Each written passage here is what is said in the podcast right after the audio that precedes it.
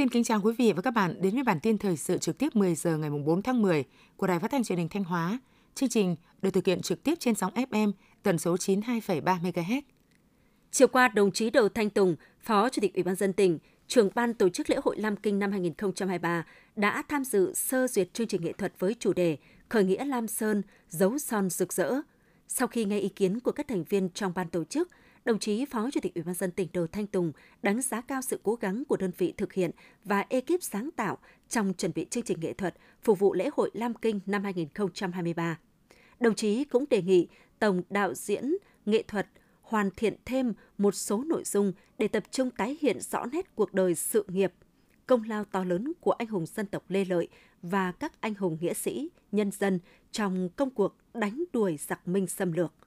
Yêu cầu Đài Phát thanh và Truyền hình tỉnh cung cấp những hình ảnh đẹp về tỉnh Thanh Hóa và khu di tích quốc gia đặc biệt Lam Kinh để hoàn thiện kịch bản màn hình LED, tiếp tục hoàn thiện các nội dung được giao để trình diễn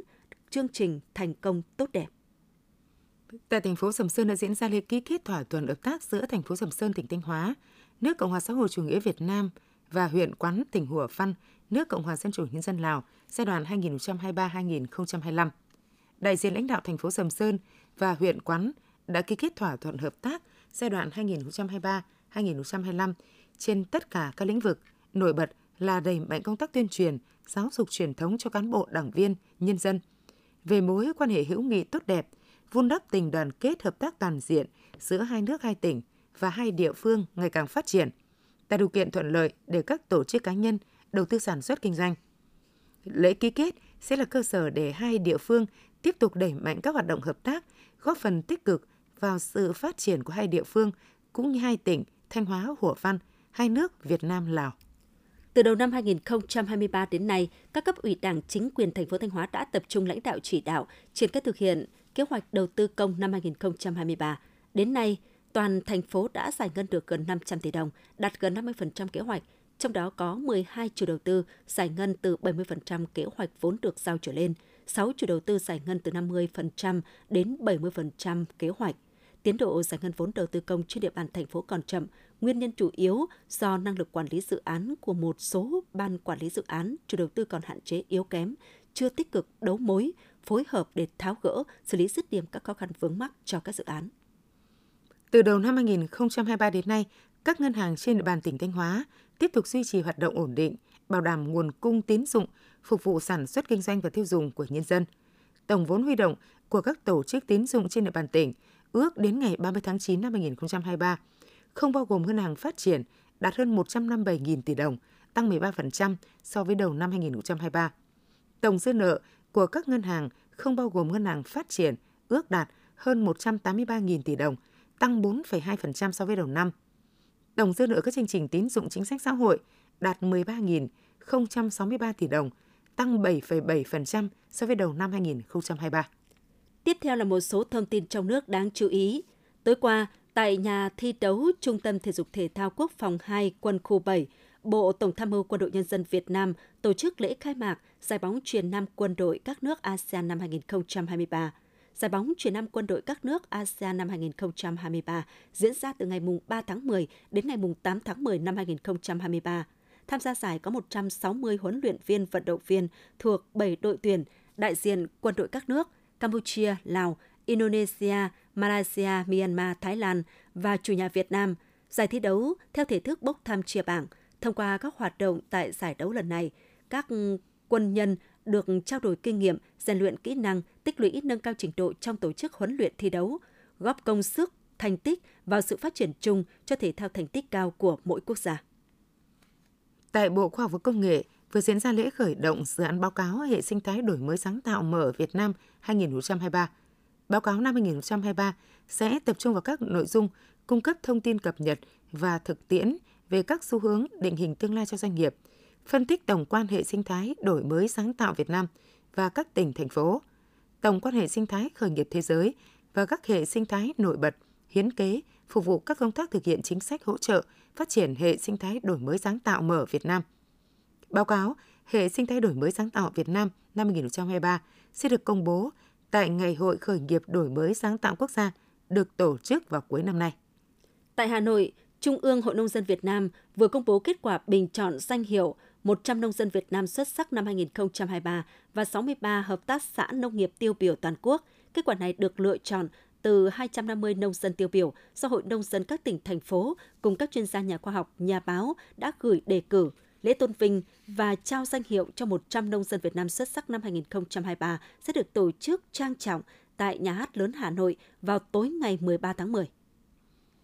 Theo Tổng cục Thống kê, 9 tháng năm 2023, có 6 mặt hàng xuất khẩu trên 10 tỷ đô la Mỹ, chiếm hơn 60% tổng kim ngạch xuất khẩu cả nước. Hàng điện tử, máy tính và linh kiện đạt hơn 41 tỷ đô la Mỹ. Tiếp đến là điện thoại và linh kiện đạt hơn 39 tỷ đô la Mỹ. Mặt hàng máy móc thiết bị, dụng cụ phụ tùng khác đạt gần 31 tỷ đô la Mỹ, trong khi mặt hàng dệt may là 25,5 tỷ đô la Mỹ, giày dép gần 15 tỷ đô la Mỹ và phương tiện vận tải phụ tùng hơn 10,2 tỷ đô la Mỹ. Thông tin từ Hiệp hội Chế biến và Xuất khẩu Thủy sản Việt Nam VASEP, kim ngạch xuất khẩu thủy sản tháng 9 năm 2023 ước đạt 862 triệu đô la Mỹ, tương đương cùng kỳ năm 2022 và tăng nhẹ 16 triệu đô la Mỹ so với tháng trước. Lũy kế tới hết quý 3 năm 2023, xuất khẩu thủy sản đạt trên 6,6 tỷ đô la Mỹ, giảm 22% so với cùng kỳ. Đáng chú ý là sự hồi phục của mặt hàng cá tra với mức tăng trưởng dương 9% so với cùng kỳ năm ngoái. Theo giới chuyên gia, ít nhất phải sang năm 2024, xuất khẩu thủy sản mới khởi sắc.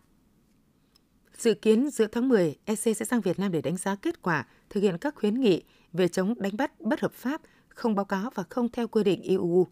Sau 3 lần sang kiểm tra trước đó, đoàn thanh tra của Ủy ban châu Âu đánh giá cao nỗ lực của Việt Nam trong hoàn thiện khung pháp lý về quản lý nghề cá, xây dựng và vận hành cơ sở dữ liệu quốc gia về tàu cá kết nối từ trung ương đến địa phương để kiểm soát. Hiện, hầu hết ngư dân đã hiểu rằng chỉ khi gỡ bỏ được thẻ vàng IUU thì giá thủy sản khai thác mới được nâng lên. Để gỡ thẻ vàng thì phải bắt đầu từ chính họ.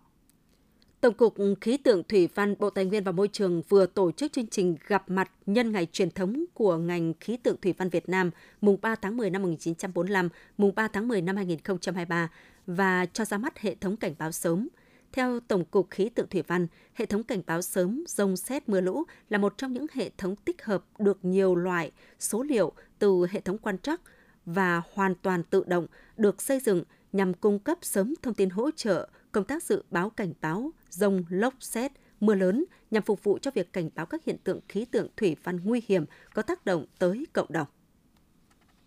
Năm học này là năm thứ hai học sinh lớp 10 học theo chương trình và sách giáo khoa mới.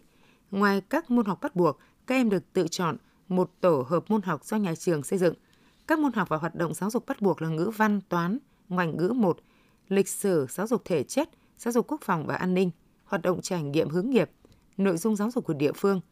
Còn với các môn lựa chọn, học sinh chọn 4 trong số 9 môn, địa lý, giáo dục kinh tế và pháp luật, vật lý, hóa học, sinh học, công nghệ, tin học, âm nhạc, mỹ thuật. Tuy nhiên, nhiều học sinh còn lúng túng trong việc lựa chọn tổ hợp môn học nào để phù hợp với khả năng, sở thích và định hướng nghề nghiệp sau này. Tại Hà Nội, Nhà xuất bản Chính trị Quốc gia Sự thật vừa tổ chức lễ giới thiệu cuốn sách Cuba Việt Nam, hai dân tộc một lịch sử. Đây là sự kiện có ý nghĩa quan trọng nằm trong chuỗi hoạt động kỷ niệm 60 năm thành lập Ủy ban Cuba đoàn kết với miền Nam Việt Nam và 50 năm lãnh tụ Fidel Castro đến thăm Việt Nam. Cuốn sách của tiến sĩ Ruvlai, Phó Chủ tịch Hội hữu nghị Cuba Việt Nam, Giám đốc chương trình quan hệ quốc tế tại Cuba, ghi lại những dấu mốc quan trọng của mối quan hệ gắn bó thủy chung trước sau như một giữa hai nước Cuba Việt Nam trong hơn 60 năm qua kể từ khi thiết lập quan hệ ngoại giao vào năm 1960.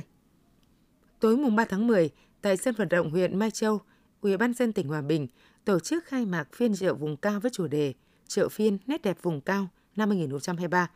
Phiên chợ vùng cao năm 2023 được tổ chức với quy mô cấp tỉnh, có 10 khu vực đảm bảo tính chất và yêu cầu tổ chức với nhiều hoạt động ý nghĩa. Bên cạnh các hoạt động biểu diễn nghệ thuật địa phương, phiên chợ còn giới thiệu những nét ẩm thực độc đáo, các đặc sản cũng như sản phẩm của nhân dân và doanh nghiệp trong tỉnh.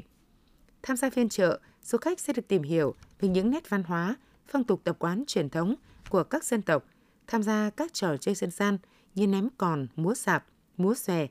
trình diễn nghề truyền thống dệt thổ cẩm. Phiên chợ vùng cao tỉnh Hòa Bình diễn ra đến hết ngày 7 tháng 10. Những thông tin vừa rồi cũng đã khép lại chương trình thời sự của Đài Phát thanh và Truyền hình Thanh Hóa. Xin kính chào và hẹn gặp lại quý vị và các bạn trong những chương trình sau.